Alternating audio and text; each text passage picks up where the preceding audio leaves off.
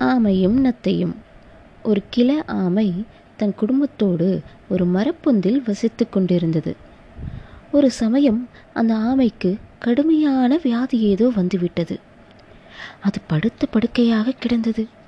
அந்த பக்கம் வந்த டாக்டர் முயல் ஆமையை பார்த்து உமக்கு பாரிச வாயு வந்திருக்கிறது.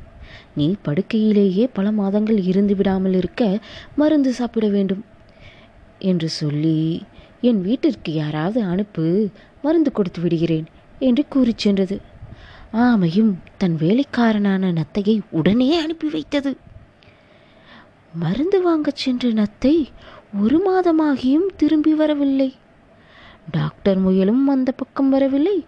டாக்டருக்கு என்ன கோபமோ என்னவோ என்று இருந்துவிட்டது ஆமை. டாக்டர் முயலும் ஆமைக்கு நம்மிடம் என்ன? வைத்தியம் செய்து கொள்ள இஷ்டமில்லை போல் இருக்கிறது என்று பேசாமலே இருந்தது. நாளாக ஆக ஆமையின் உடம்பு மோசமாகி கவலைக்கிடமாகிவிட்டது. தலையை நீட்ட முடியாமல் தவித்தது ஆமை. இந்த சமயத்தில்தான் அதன் சிநேகிதன் நரி ஆமையை பார்க்க வந்தது. ஆமை நரியிடம் தன் குறையெல்லாம் சொல்லி அழுதது. நத்தை மருந்து வாங்கச் சென்று மாதம் நாளாகிறது. இன்னும் திரும்பிய பாடில்லை என்றது ஆமை. நரி இடி இடி என்று சிரித்து விட்டது. போயும் போயும் நத்தை தானா உமக்கு அகப்பட்டது? அது போய் திரும்பி வர பத்து வருஷம் ஆகுமே. வேறு நல்ல ஆளா அகப்படவில்லை. நத்தையை போய் நீர் நம்பி இப்படி உடம்பை கெடுத்து கொண்டீரே என்றது நரி.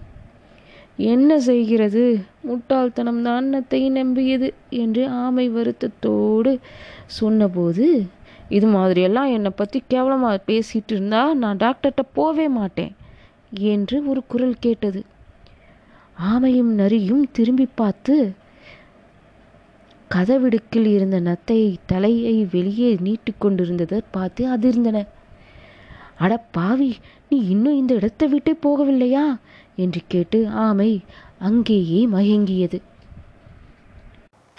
இந்த ஸ்டோரியிலேருந்து நமக்கு என்ன தெரிய வருது? எதாக இருந்தாலும் கரெக்டாக பிளான் பண்ணணும். பிளான் பண்ணலைன்னா அவ்வளோதான் ஆமைக்கு நேர்ந்த கதி தான் நமக்கு நடக்கும். அதுவும் யார்கிட்ட எந்த பொறுப்பு கொடுக்கணுங்கிறது பிளான் பண்ணாமல் செய்யவே கூடாது. சரியா?